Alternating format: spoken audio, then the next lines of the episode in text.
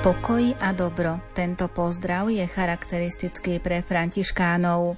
Ako sa dočítame na ich internetovej stránke, františkáni sú nasledovníci príkladu života svätého Františka z Asízy, ktorý miloval Krista celým nerozdeleným srdcom a získal tak srdcia mnohých súčasníkov pre lásku k Bohu. Jeho odkaz, ako nasledovať Krista, je ešte aj po 800 rokoch svieži, radostný, pravdivý a aktuálny. Jeden z františkánskych kláštorov na Slovensku je vo Filiakove a práve tam sa vyberieme v nasledujúcich minútach. Pohodu pri rádiách vám želajú hudobná redaktorka Diana Rauchová, majster zvuku Marek Grimovci a moderátorka Andrea Čelková. Mária, Matka, láskavá, Tvoja láska s nami zostáva.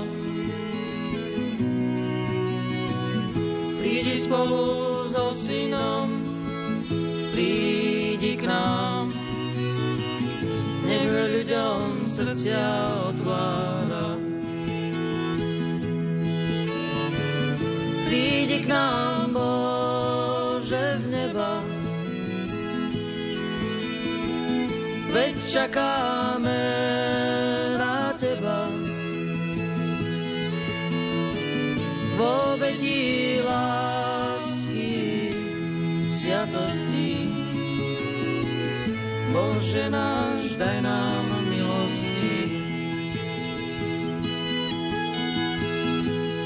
Ježišu kráľu, prídi k nám. Veď Ty si náš priateľ a pán. Bez Tvojej lásky na duši máme vrázky a rúca sa v nás Boží chrám. Prídi k nám, Bože, z neba. Veď čakáme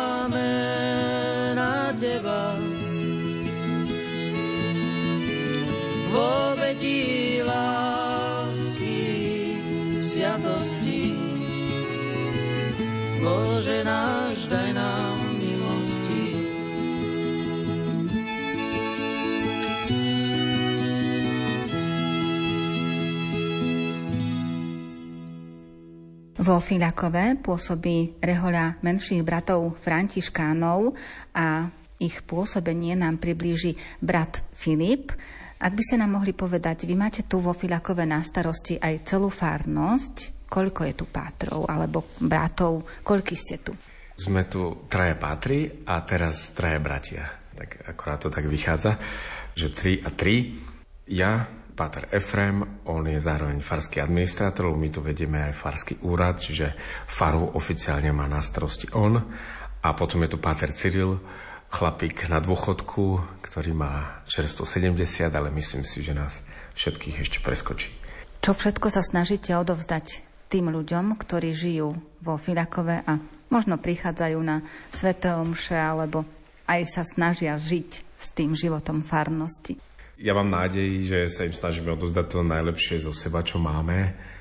Aj keď pravda je taká, že my sme tu niečo ako slovenské súdety, že vlastne ten náš kostol cez týždeň je vyprázdnený, ak počítam slovenské omše a tie maďarské sú na tom o trochu lepšie, ale aj tak je to v podstate hrstka ľudí na obidvoch omšiach cez týždeň a neviem ani, či je správne merať podľa návštevnosti kostola vieru ako takú, pretože ja som milo ďakoval ženám v tom hlúčiku pred kostolom, že im ďakujem za ich vytrvalosť za vernosť, za akou chodia, že tu držia to, to spoločenstvo cirkevné, chrámové. Áno, ja, pán Farár, veď čo by som doma robila? Veď ja som ledva rada, že mám kam ísť. Čiže aj tá viera, vidím, že u tých, čo dennodenne chodia, zjavne pokrivkáva alebo není zorientovaná. Takže keď som sem prichádzal minulý rok, tak som si myslel, že áno, je treba niečo spraviť. Je treba nejak tých ľudí zevangelizovať. Však to si stále myslím, ale v zásade po tom roku mám pocit svojho osobného zlyhania, Rozbehli sme sa do stavby, chceli sme tu niečo zrepasovať, pretože na takom kláštore je vždy čo robiť.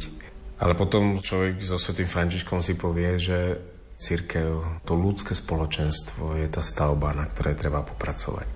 Že či ja opravím 10 miestností v kláštore alebo ani jednu, to niekedy môže sa tak falošne slúžiť na seba potvrdzovanie človeka. Ale to, čo je dôležité, je teraz, že byť s tými ľuďmi. A za ten rok ma tí ľudia svojim postojom a práve svojim lahostajným postojom naučili viac, ako som si kedy mohol myslieť. Ja som potreboval už byť v tomto nárazníkovom pásme toho, čo je viera a neviera, pretože som mal pocit, že som dlhodobo žil trochu v takej bubline trnavského spoločenstva, kde je vždy plno ľudí v kostole aj mimo kostola, kde vyhlásite ľudia, prídite na opekačku po obede a máte plný dvor ľudí. Tu treba zápasiť o každého človeka, o dušu každého človeka a zároveň sa treba osobne osvedčiť. Výjsť z takého rámca toho brat Filip sem, brat Filip tába. Toto ste veľmi dobre povedali a toto nás veľmi oslovilo už treba byť reálne naozaj nohami na zemi a rukami pri práci a v tom všetkom sa pokúsiť byť proste srdcom pri Bohu. A po tom roku, to by som ešte raz rád zdôraznil, že ja v tejto farnosti mám pocit zlyhania, že som to proste chytil z nesprávneho konca. Napríklad aj preto, že som tu málo bol, veľmi málo som tu bol. Vždy ma niekde volajú, vždy treba ísť niekde na misie, ja som človek misijného týmu, alebo ísť niekde otvárať benefičný koncert a tam niečo povedať, alebo ísť niekde na obnovu do gymnázia, alebo ísť ma niekde slávnostnú hodovú kázeň vždycky som to spájal jeden deň tam, druhý deň naspäť a nie je to dobré. Ak chce človek niečo robiť vo farnosti, musí v nej byť. Som bol teraz vo Svetej Zemi, som sa odtiaľ nedávno vrátil a vrátil som sa plný takého nového videnia sveta. Toho môjho sveta, toho mikrosveta, toho filakovského sveta. Chlasi by povedal, koniec randy, roky beží a treba dať čo spraviť.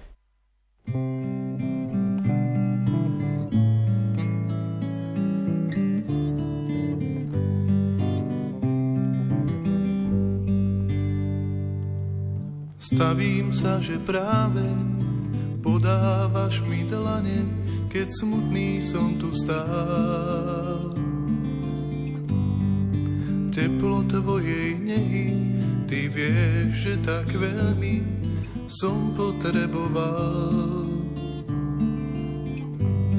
A nespokojné je moje srdce, pane, kým si neodýchnem A nespokojné je srdce, pane, kým si neodýchnem v tvojej dlani. Stavím sa, že práve hľadíš na mňa, pane, mm, tak to ma máš rád. Lásku tvojho zraku cítim v svojej tvári, vo mne sa máš rád.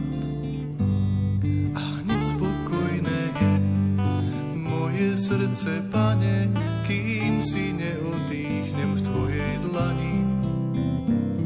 A nespokojné je moje srdce, pane, kým si neodýchnem v tvojej dlani. Ježišu, naplňaš mi moje srdce láskou, takou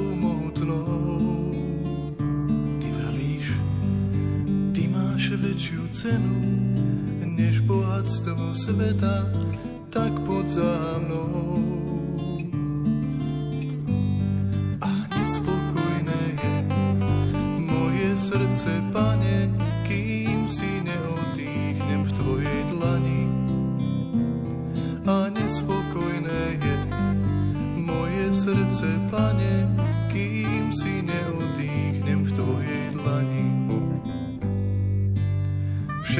Svoje slova šepkáš mi do duše s takou nežnosťou.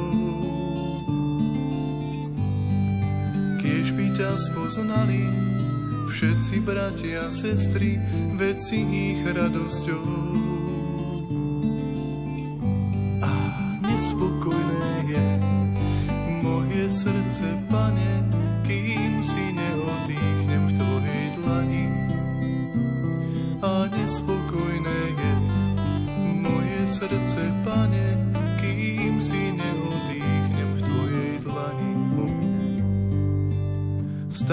Sa, že práve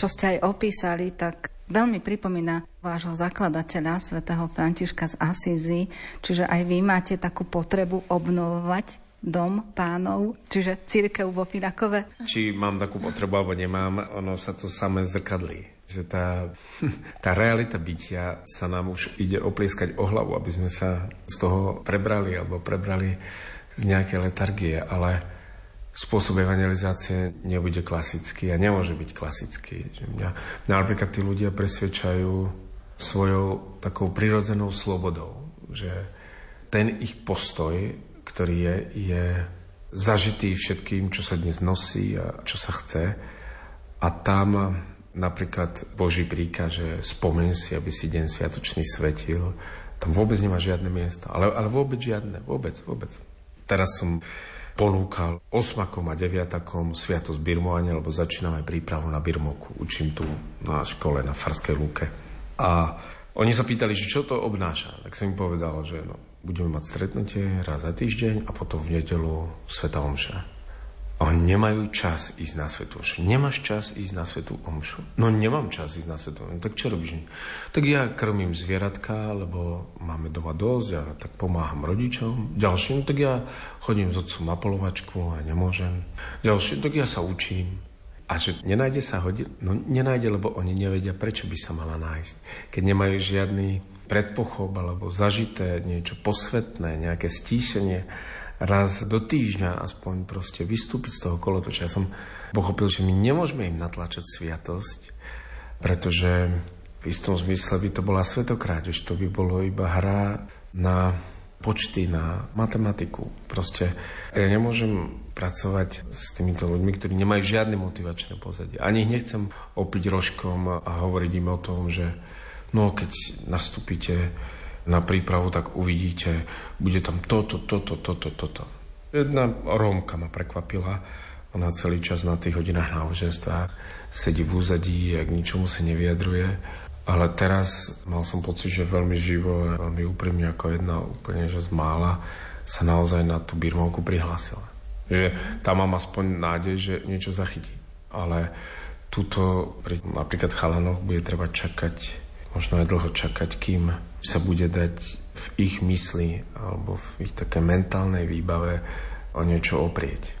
Aspoň teraz mám pocit, že to sú úplne, úplne vyprázdnené obsahy mimo všetkého posvetného. Chýba im taký príklad rodičov alebo možno rovesníkov medzi nimi, ktorí sú v tejto oblasti, keď ste aj naznačili, že slovenské svetomše, maďarské svetomše, čiže je to také zmiešané územie, možno viacej maďarské, možno viacej aj rómske a nemajú možno taký vzor medzi tými svojimi rovesníkmi alebo aj medzi tými rodičmi, že ich nemá kto viesť Chýba im vzor určite, chýba im vzor od malička oni ani nevedia, že im chýba vzor a chýba im vzor nielen spolužiakov, rodičov, kamarátov, ale určite aj vzor nás, kňazov, ktorí sme tu vo farnosti. V podstate Františkáni sem prišli od roku 97, keď zobrali tú farnosť. Sme tu pomaly 30 rokov a už sa nemôžeme vyhovárať, že to tu komunizmus nejak vygumoval alebo niečo, že ja si myslím, že už my sme navždy zodpovední za to, ako vyzerá tá farnosť a v týchto reáliách, ktoré tu máme, tak myslím si, že evangelizácia má začať nejakým seba posvedcovaním. Že byť prísny na seba. Ja si myslím, že potom každý človek pri stretnutí s nami nejak takú duchovnú askezu vycíti a bude ochotný a schopný možno bádať, čo je to, čo títo pátri, možno bratia majú a, a my nemáme a možno by sme aj chceli mať. Čiže ja nechcem mať teraz nejaké čierne scenáre, to nevidím nejak skepticky. Situácia je vážna, dokonca by som povedal, že je aj kritická, ale nie je beznádejná. Že aj v takejto farnosti, ako je Filakovo, sa dá a má niečo urobiť. Tak Pán Boh je veľký v tom, že nám dáva čas, že po roku máme znovu čas na nadýchnutie a znovu to skúsiť inak. Už sa nejak vyvarovať mŕtvych skutkov, ktoré možno majú nejaký efekt, ale nezachytia človeka naozaj.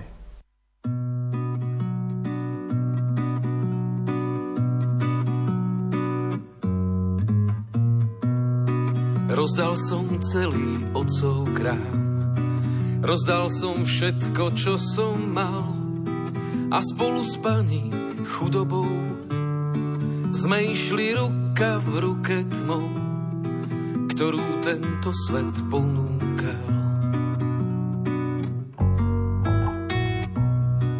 Na cestách svietil otec nám, postavil som maličký chrám, volal sa Svetý Damián a spolu s bratmi tešil nás.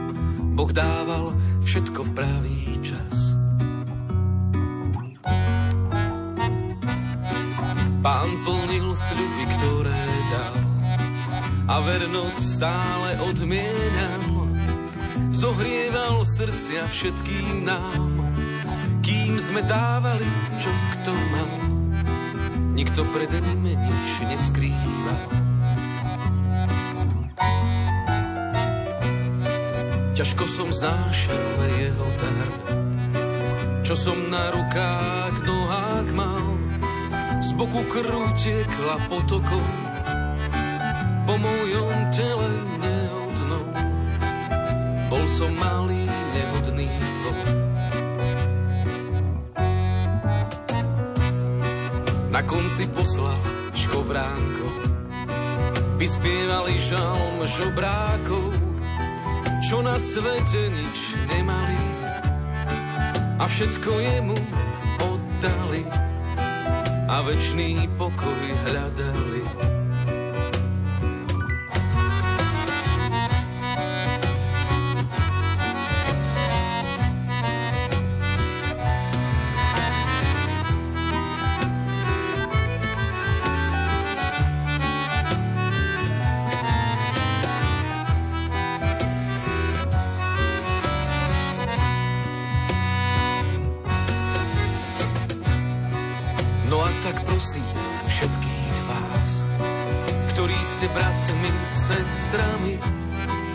Aby keď príde na vás čas, ste Bohu všetko oddali k pánovi, odprevádím vás.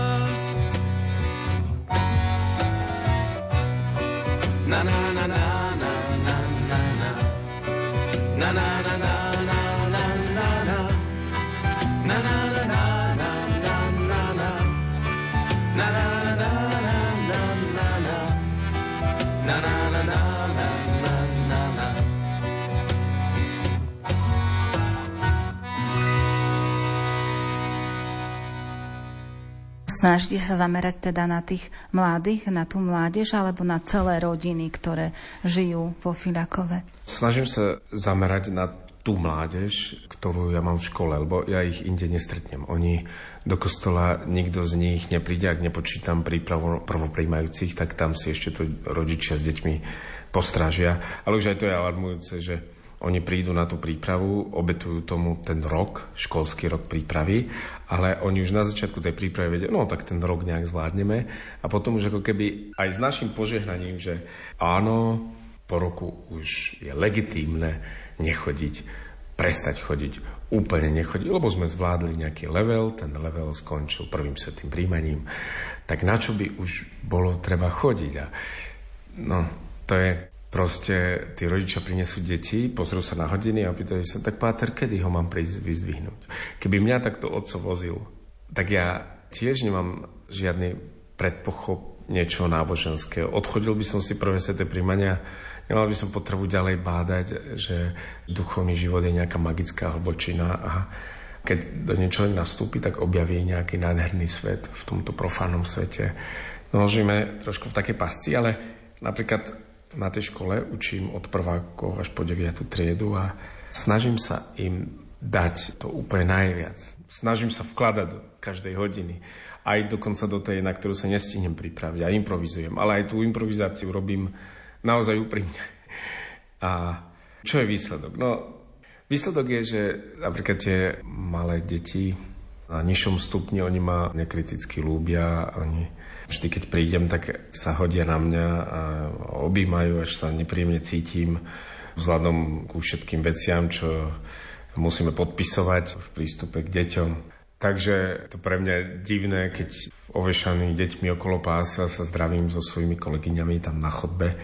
Ale zase má to aj druhú stránku mince, že po roku sa mi napríklad z tých vyšších ročíkov odhlásili niektorí chalani, pretože oni dovtedy mysleli, že náboženstvo bude prebiehať tak, ako prebiehalo do tých čias, že oni budú mať viac menej veľnú hodinu, budú môcť byť na mobile, sem tam si pozrú nejaké video, ale hlavne ten katecheta by mal s nimi pokoj ja som už žiadal od nich zošit, žiadal som od nich niečo si zapísať, žiadal som pozornosť na hodine a teraz neviem, či som to neprehnal nejakým svojim prístupom láskavej tvrdosti, lebo som ich vlastne stratil z tej hodiny. A dúfam, že som ich nestratil navždy. Ja, toto je ďalšia výzva, ktorá nás môže vo filakovskom priestore niečo naučiť, že čo to znamená, keď písmo povie, že Kristus na lomenú trstinu nedolomí a hasnúci knotík nedohasí. Keď ste to tak rozprávali, tak mi najskôr napadlo podobenstvo o tom, že niekto seje, potom sa ďalší stará, potom ďalší bude žať. A zároveň možno aj to, že možno je to skúška pre vás, pátrov, ktorí ste tu, Františkáni vo Filakove, od pána, že či dokážete zabojovať o tie duše, ktoré máte zverené No, to ste povedali veľmi zaujímavé, že zabojovať o duše. Hej, to, to znelo ako keby to sám Ján Maria Vianej povedal. Zabojovať o duše, to, to slovné spojenie znie veľmi chrumkavo, ale my za cenu vlastne pokus o mil, pokus o mil, pokus o mil hľadáme, kedy ten boj sa dostal do fázy, kedy prináša nejaké ovocie. Teraz Mám pocit, že to je zem vyprahnutá, kamenistá, trnistá a my len okopávame, okopávame v nádeji proti nádeji, snažíme sa polievať. A že snáď niečo by z toho mohlo byť, ale, ale zároveň je treba sa pýtať, naozaj okopávame, okopávame, naozaj polievame, polievame. Není ešte dosť toho, čo si nechávame, není ešte dosť nejakého voľného času, napríklad, ktorý by sme si chceli uzurpovať pre seba, zatiaľ čo by sme mali venovať pastorácii. Ja chápem, že človek nemôže vyhorieť, že musí aj vydýchnuť, že musí nejak zrelaxovať, ale tu vo Filakove prvotný apoštolát je byť s tými ľuďmi. Byť s nimi mimo kostol. A to myslím, že sa nám celkom nedarí naplňať nemajú o to záujem, alebo neviete ich nejako nájsť taký ten správny čas, kedy by boli ochotní venovať sebe a určitému spoločenstvu a vytvárať nejaké také spoločenstvo vo Firakove mimo kostola? My musíme ponúknuť nejakú alternatívu k tomu, čo oni žijú. A tá alternatíva, ona nemôže byť hneď kostolná. Oni ani nevedia odpovedať na pán s vami. Čiže my musíme ponúknuť spoločenstvo založené na nejakej ľudskej báze. Že napríklad ja som si teraz vytipoval ešte koncom roka som si vytipoval takých, povedal by som, že sedem statočných. A tých sedem statočných to sú ľudia, ktorí prídu do kostola so svojimi rodičmi v nedelu. Sú to mladí ľudia, prídu aj povedzme na filiálku jednu, druhú, tretiu, že z nich by sa dalo vybrať také spoločenstvo siedmých ľudí a ja ich už mám vlastne napísaných na papieri aj s menami, s adresami, s číslami, že keď teda niekde pôjdem, budem pozvaný alebo čo, tak mikrobusom, že, že by sa ich dalo zobrať, že by sa im dalo ukázať, že existuje iné cesty, iné spôsoby, ako žiť svoju vieru okrem nedelnej omše. A o to spoločenstvo potom by sa dalo oprieť, len ja hovorím, že na konci roka, myslel som školského roka, len niektorí z nich nastúpili vysokú školu a domov budú chodiť sporadicky a len cez víkend. Čiže aj to z tých siedmých ľudí nie sú všetci tu prítomní systematicky aj cez týždeň alebo cez víkend. Takže to je ďalšia vec a ďalšia otázka, čo robiť. Ale tu by som videl taký prienik tých našich túžob, že proste začať aspoň s týmito, ktorí majú nejaký predpochop náboženský. Môže byť inšpiráciou aj ten váš zakladateľ, svätý František z Asízy, lebo na jeho živote vidíme, že on sa nevzdal a tú úlohu, do ktorej sa pustil, tak sa snažil splniť ako najlepšie vedel. Tak máte krásny príklad, ako s tým naložiť a ako možno nájsť nejaké riešenia aj pre Firakovo. Áno, celkom ma to baví, že, že máme hľadať cesty schodné a v tom hľadaní my sami vlastne môžeme porásť. Keď spomínate sa to Františka, tak myslím si, že jeho výhra bola, že bol znútra aj zvonka pravdivý. Že postupom času mnohí, ktorí si pri ňom predtým ťukali na čelo, mysleli si, že mu šiblo až tak, že by sa to dalo úplne, že diagnostikovať, alebo že sa stal bigotný, alebo že sa stal blázon. Že po nejakej dobe prišiel na to, ale on v tom, aký je vytrvalý a verný, aký je zanovitý v tom dobrom, aký je konzistentný, tak v tom ohľade naozaj asi má pravdu. Asi pravda je na jeho strane. A vtedy boli ochotní a schopní nielen sa nad tým zamyslieť, ale nastúpiť jeho cestu spolu s ním. A tu sme zase na ťahu my ako komunita bratov Františkánov vo Filakove, že pokúsiť sa dať tento dobrý príklad vytrvalosti a vernosti. Ja myslím, že prvé lastovičky už nejak sa objavujú, keď niekto z tých e, neviem, frajerov na škole má zrazu nejaký problém a chce o ňom povedať. Že chce sa oprieť o niekoho, komu aspoň môže povedať a môže sa opýtať na názor. Čo si to myslí napríklad pri nejakom ťažkom rozvode rodičov. Takže Situácia je aj vážna, aj kritická, ako som už bol býval spomínal, ale nie je beznádejná ani tu, v tomto. Povedal by som, že na tejto periférii, tu, kde sme za chrbtom sveta. Zaprášenou planinou kráča človek sám s roztrhanou kapucňou petier obraz má. Ten chudák, ruky prebité i nohy naskrz má. Skrvavené, špinavé, on pokoj dáva nám. Lásku šíri ďalej, ona má ho v područí. Dokonalý aniel trón nebi má. Poradený láskou pre kríž trpí, nie však sám. S pánom prichádza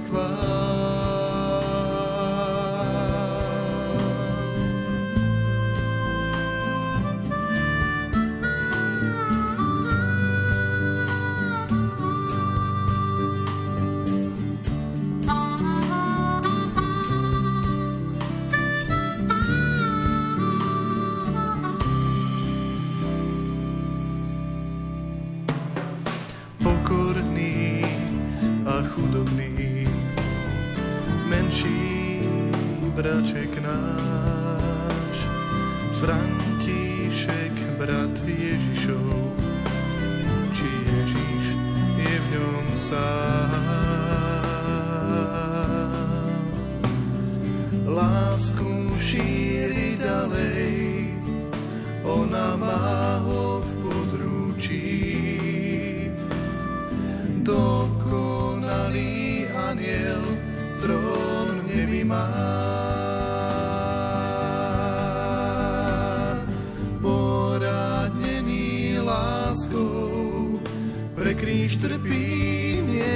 tak sám.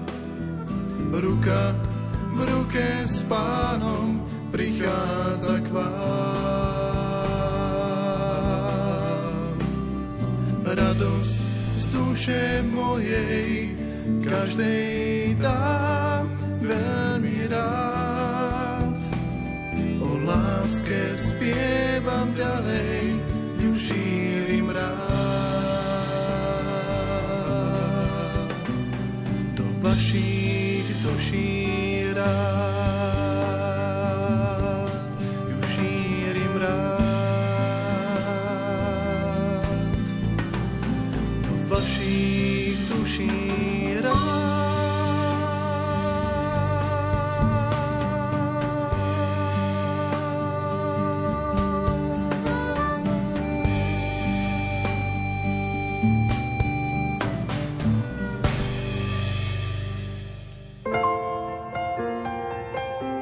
Rádio Lumen. Slovenské katolícke rádio.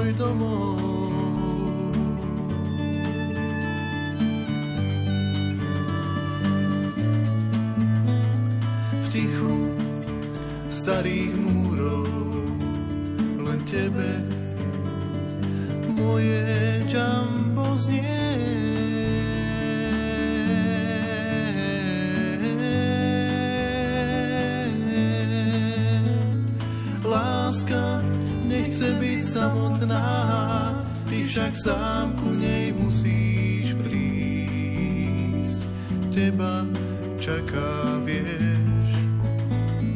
Sám k nej musíš prísť.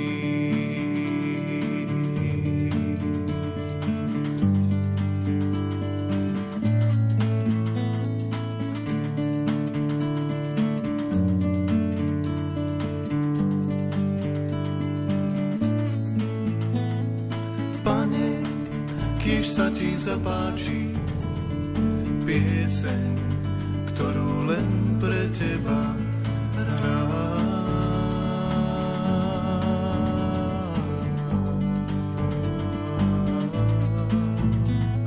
Z lásky, veď vieš, že len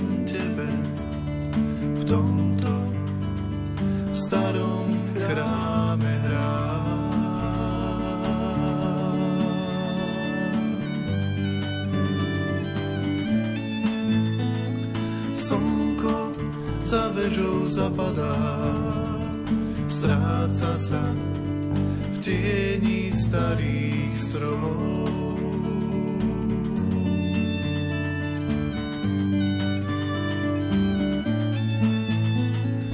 Večné svetlo si mi hotáš,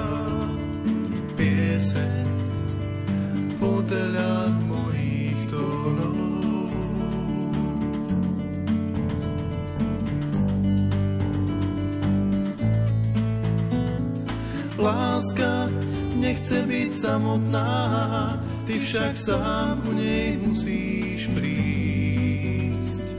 Teba čaká, vieš, sám k nej musíš prísť.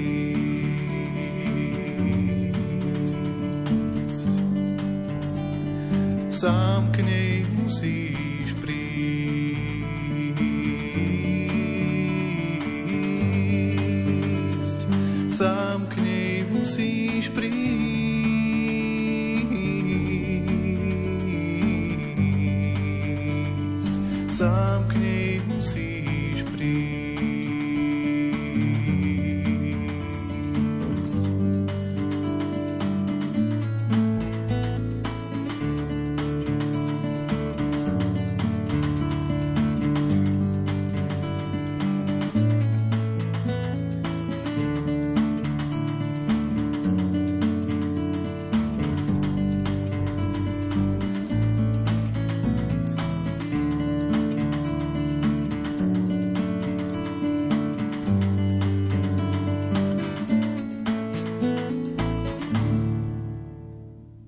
Ak môžem prezradiť, tak dnes predpoludním, keď nahrávame tento rozhovor, tak som zažila takú atmosféru, keď ste sa snažili pomáhať ľuďom, ktorí tu žijú, ktorí sú na okraji spoločnosti a majú nedostatok. A to vaše stretnutie s nimi začínalo modlitbou. Čiže aj týmto spôsobom sa ich snažíte viesť k tomu, že keď odovzdajú svoje starosti, radosti pánovi cez tú modlitbu, tak možno sa ich život zlepší? Určite áno, ale tí ľudia, ktorým tu pomáhame, na 90% sú Rómovia. To si nemôžeme zakrývať. Ale tí Rómovia uviazli v pasci po novembrového vývoja situácie, pretože mnohí z nich, čo sú staršie ročníky, tak oni naozaj sa vyučili, mali nejaký výučný list v tom chýrnom kovosmalte vo Filakove, ktorý v najlepších časoch zamestnával okolo 4000 ľudí boli aj majstrami v smaltovni a tak ďalej, že vedeli si zarobiť na živobytie vlastnými rukami. Keď sa po roku 90 fabrika rozpadla, oni už nedostali šancu, oni stratili sociálne návyky, už ich nikto nikdy nechcel niekde zamestnať, však vtedy bola vysoká nezamestnanosť a myslím si, že potom to skočilo ako generačný problém, jediný ich zdroj príjmu sú rodinné prídavky, tak oni sa ich snažia vlastne zadovážiť vždy novým a novým rozmnožením svojej rodiny. A ja ich od prvého ich chvíle, ako som sa minulý rok prišiel s Lackom, kamarátom, bol som ich navštíviť pred Vianocami a pred Veľkou nocou a v tých ich obydliach, ak to tak môžem nazvať, som pochopil biedu, v ktorej žijú a že v tej biede sú zaciklení. A som si povedal, že ak bude v mojich silách, tak aspoň niečo. A teda vďaka tomu, že nejakých známych už po Slovensku mám, tak cez nich sa snažím vybaviť nejaké potraviny alebo financie, za ktoré potom kúpim potraviny. Zatiaľ, vďaka Bohu, sa to darí, lebo tí ľudia, čo som spoznal, sú skvelí a, a štedrí. A touto cestou im vlastne ďakujem. A ten výdaj ma už potom zavezuje. Ja im nechcem dať len, že tu máte jesť a sevaste, že to sú ľudské bytosti, ktoré majú nesmrteľnú dušu, tak chcem sa im vždy prihovoriť, aj duchovne, aj prakticky. Duchovne chceme si niečo prečítať. Mali sme teraz sériu blahoslavenstiev, ktoré sme rozoberali každé jedno blahoslavenstvo a ako by sa mohlo týkať ich života. A potom sme mali dneska napríklad knihu kazateľa, brať z toho nejakú múdrosť, ktorá by bola použiteľná pre nich. A ich viera je taká úprimná, jednoduchá. Všetci, keď idú pred náš kostol, tak sa žehnajú vždy, za každým, aj v čase, keď si myslia, že sa nikto nedíva. A oče náš, keď sa modlia, tak to je naozaj zo srdca, že sa modlia. Tak aspoň to minimum chcem, aby sme sa na úvod stíšili, niečo si povedali a potom aj nejaké praktické rady napríklad ako za málo peňazí môže byť veľa muziky. Že ako za málo peňazí kúpiť suroviny, z ktorých sa dá veľa navariť. Alebo aké nutné, a to im stále opakujem, vodiť deti do školy. Aby vychodili nielen po 5. ročník, ale proste, aby dostať nejaký výučný list, aby mohli dostať aspoň nejakú šancu v živote systematicky pracovať a vlastnými rukami si zarobiť na chlieb. Tá nová generácia musí chodiť do školy tých detí. A vidím, ako to oni flákajú, ako už teraz vlastne zlomili palicu nad tými svojimi deťmi. No a mám aj výčitky, my, my ich tu združujeme raz za týždeň, v piatok o 10. lebo útorok, stredu, štvrtok učím, tak piatok to tak vychádza. No a im by bolo treba sa venovať viac. Ja si viem predstaviť v tej výdajni, kde sme teraz boli, mať tam svetú omšu pre nich. A mať nejaký výlet spolu za, aspoň za Filakovo, výlet na vlastné riziko. Že trošku im oživiť ten ich spôsob niečoho, čo by si asi nikto s nimi nechcel vymeniť z tej majoritnej spoločnosti, aj keď tvrdia, tým cigáňom je dobré, idú na poštu, zoberú peniaze a nemusia robiť ako my. Ale by si ľudia zvážili, aké peniaze zoberú, pre koľko detí tie peniaze, koľko dajú na bývanie, že hoci kedy, keď už dajú na bývanie, už sú v minuse.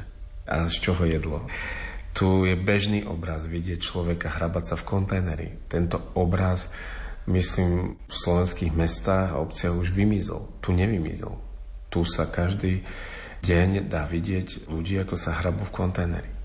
Na sídlisku, kde si myslia, že žijú nejakí zámožní ľudia to sú pre mňa obrazy, ktoré mi zvierajú srdce, že ako je to možné takto v 21. storočí. A je to možné. A my nespasíme tu svet, my máme dávať dobrý príklad. A toto je pokus, toto je pokus byť aj duchovne praktický. Nehovoriť len vznešené slova, ale pokúsiť sa pomôcť aj materiálne, nakoľko môžeme. Tá modlitba, ktorú som spomínala, bola v maďarčine a vy, keď ste prišli z toho trnavského prostredia, z toho západného Slovenska, tak aj ten jazykový možno handicap, lebo prihovoriť sa im po maďarsky neviem, či dokážete lebo podľa toho, čo som tam zažila, tak niektoré slova áno, ale zrejme celé pasáže státe z Evanília alebo zo Svetého písma, to už je ťažšie a oni rozumejú aj po slovensky, alebo sú to všetko ľudia, ktorí rozprávajú maďarsky alebo tak zmiešane? No, toto je ďalšia vec, aj humorná pre mňa, pretože maďarčina je naďo nehis language. Je veľmi ťažký jazyk, veľmi ťažký pre mňa.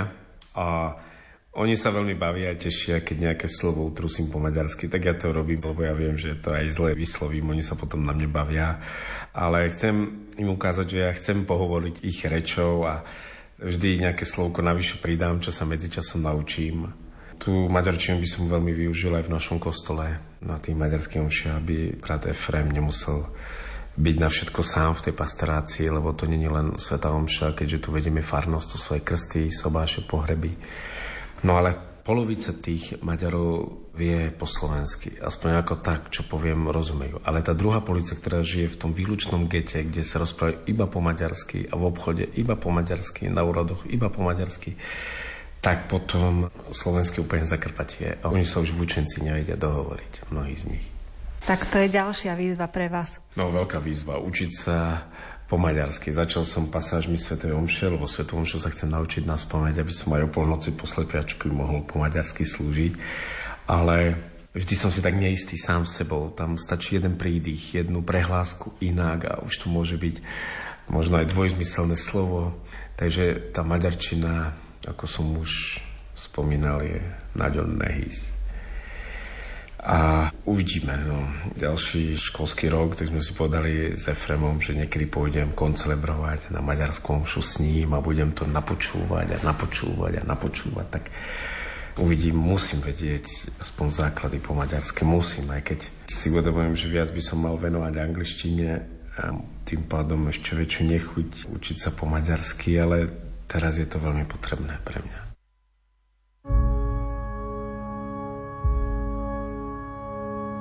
Ty božská láska, Ježiš môj, si plný lásky najsladšej. Vyžeň mi z duše nepokoj, nech teba len si chránim v nej. Nech viem, ako ma miluješ, môj pán, môj tvorca a Boh tiež.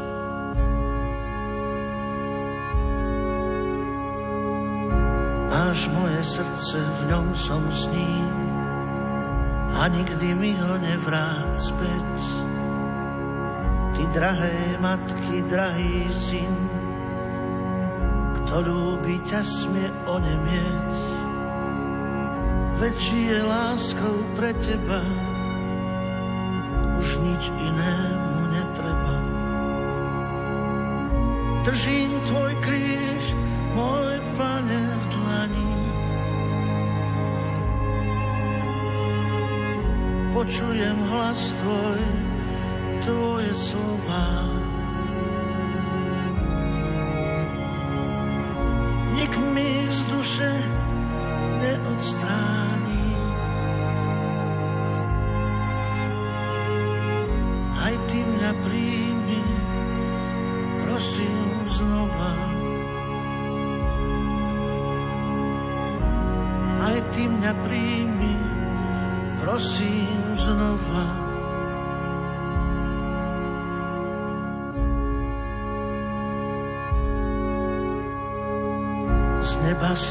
Božia Matka zníš, tu v rušiach kvitne i tvoj syn.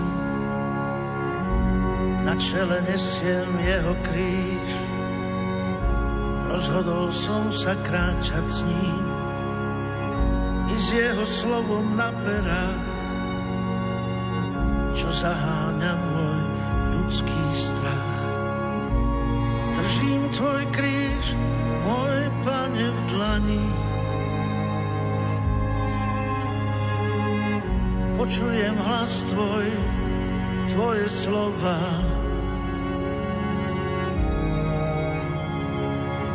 Nik mi ich z duše neodstráni. Aj ty mňa príjmi, prosím znova. Aj ty mňa príjmi, prosím znova.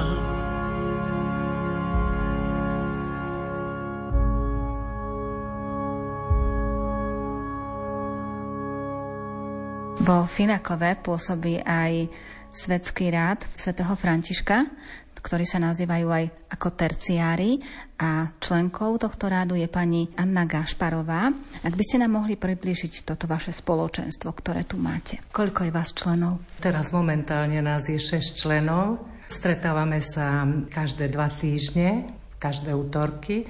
Kde sa stretávate? Tu na v kláštore.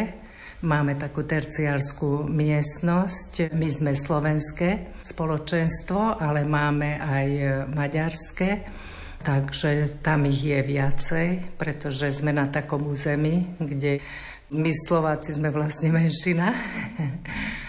A vedie nás teraz Páter Cyril, takže prebieha tak, že sa modlitbou, vešpery a rôzne také veci preberáme, čo v Národnej rade a také, ktoré nás vedú, aby sme splňali, čo máme splňať vlastne, tú pokoru, chudobu, rozširovať evanielium a ísť v šlapajách toho svätého Františka, ktorému sme sa vlastne prislúbili, že budeme plniť a nasledovať jeho, čo vlastne on začal a vytvoril, takže o to sa snažíme. Síce väčšina z našich sestier je už zdravotný stav, majú veľmi chatrný, takže je to dosť ťažké a nejako mladých nevieme pritiahnuť momentálne, ale sa pokúšame o to, o tú evangelizáciu. Pomáhame akože pri, čo sa deje v kláštore, bratom a pátrom pomáhame pri rôznych spoločných udalostiach a modlitbách, hruženca a čo sa deje vlastne. To vaše stretnutie trvá približne hodinu alebo dlhšie je to? To hodinu, hodinu a pol, aj dve hodiny, podľa toho, že čo rozoberáme, že aký máme program. Je súčasťou aj také zdieľanie sa, že čo v tých uplynulých dňoch ste prežili, alebo čo plánujete na tie ďalšie obdobia ešte urobiť? Samozrejme, zdieľame sa a v poslednom čase sme tak zabúdali asi na samých seba v tom spoločenstve a teraz v útorok sme mali, takže navrhla som tak, že aby sme aj naše rodinné problémy a rodinné veci tam riešili, že ako si vieme pomôcť, pretože my sme spolu, ale vlastne sme nevedeli o sebe, sme si neriešili, ale všetko iné okolo sveta sme riešili. A vlastne také blízke sebe sme a toto stále sa vynechalo, takže pri poslednom stretnutí sme toto dosť tak preberali o každej jednej z nás, že ako by sme si vedeli pomôcť a aj s pátrami, aj so všetkým, že čo vlastne by sme mali viesť aj v tom kostole, pretože tí veriaci sú takí, že tak sme postrehli, že sa rozprávajú, že vojdu do kostola a tá úcta nejako, takže aj to sme preberali, že aby sme my boli príkladom tých veriacich. No si myslím, že, že toto je veľmi potrebné, tak toto sme väčšinou preberali. A tie rodinné záležitosti, že ako si vieme pomôcť a samozrejme aj tu na v kláštore. A vy ste sa prečo rozhodli stať členkou tohto tretieho rádu? Rozhodla som sa tým, že som tak viacej sa začala zapájať.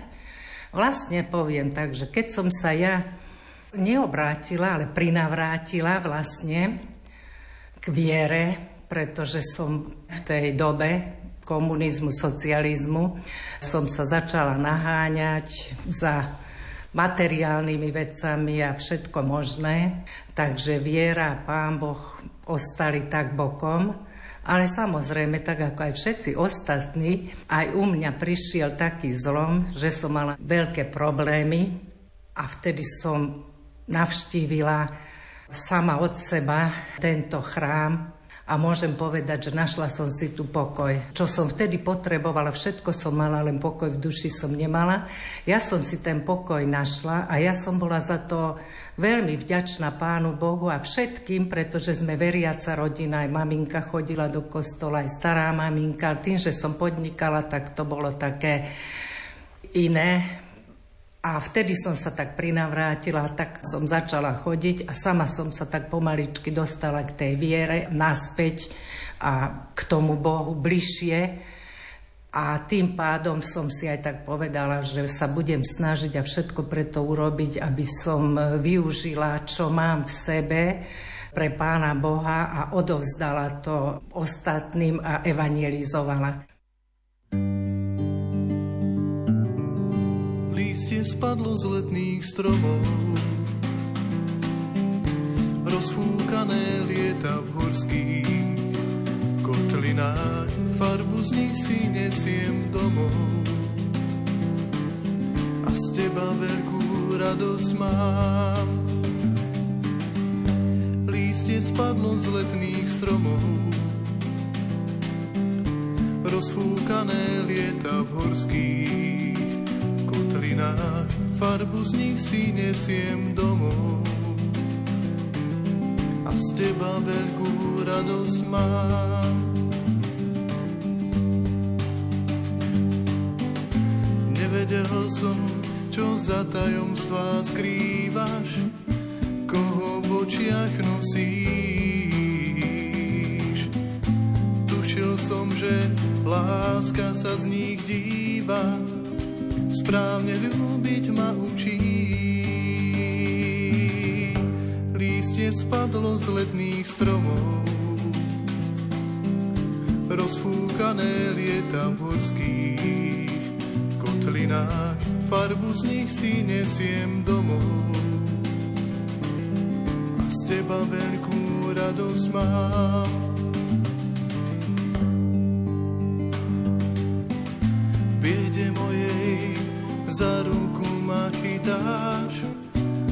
pozeráš mi do očí. V tvojich perách úsmev sa len i hrá, stále s nádejou hladíš. Lístie spadlo z letných stromov, rozfúkané lieta v horských kotlinách farbu z nich si nesiem domov. Z teba veľkú radosť mám. Nevedel som, čo za tajomstvá skrývaš, koho v očiach nosíš. Už verím, že ja to šťastie mám, báť sa veriť nemusím. Spadlo z letných stromov, mizne opar zo srdc láskou, zasiahnutý, tvoju tvár si nesiem domov. Že ju ľúbiť stále mám, lístie spadlo z letných stromov. Mizne opar zo srdc láskou, zasiahnutý, tvoju tvár si nesiem domov. Že ju ľúbiť stále mám.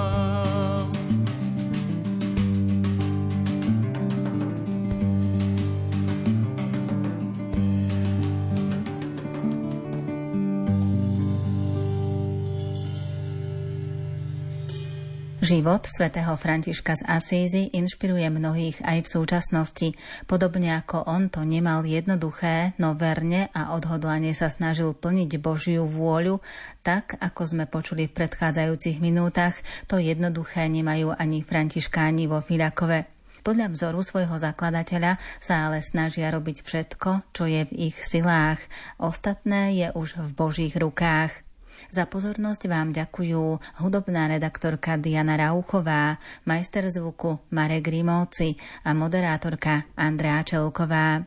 A tak, ako sme františkánskym pozdravom začali dnešnú reláciu, tak ju ním aj ukončíme. Pokoj a dobro. Dobro rečím ti, Bože, za chlieb, ktorý nám dávaš, bez neho žiť nemôžeme. Ňom pokrmom sa stávaš a tiež za víno v báde, čo srdce obveselí. Či sladké, či kyselé, v krv tvoju sa premení. Daj by sme pamätali, že boli a sme tvoji. Za všetko ďakovali a piese chváli peli. Daj nám to nezabudnúť,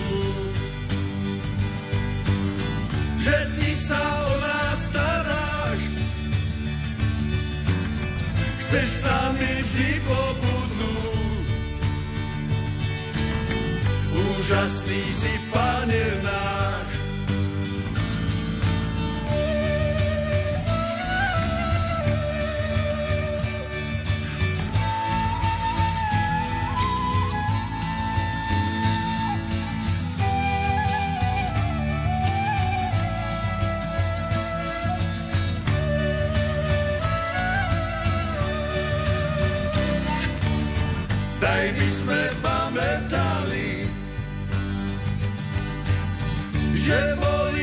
sme tvoji. Za všetko ďakovali a piesne chváli peli. Daj nám to nezabudnúť, že vždy sa o nás staráš. Dlobne v noci ťa chváli. protivý oče náš.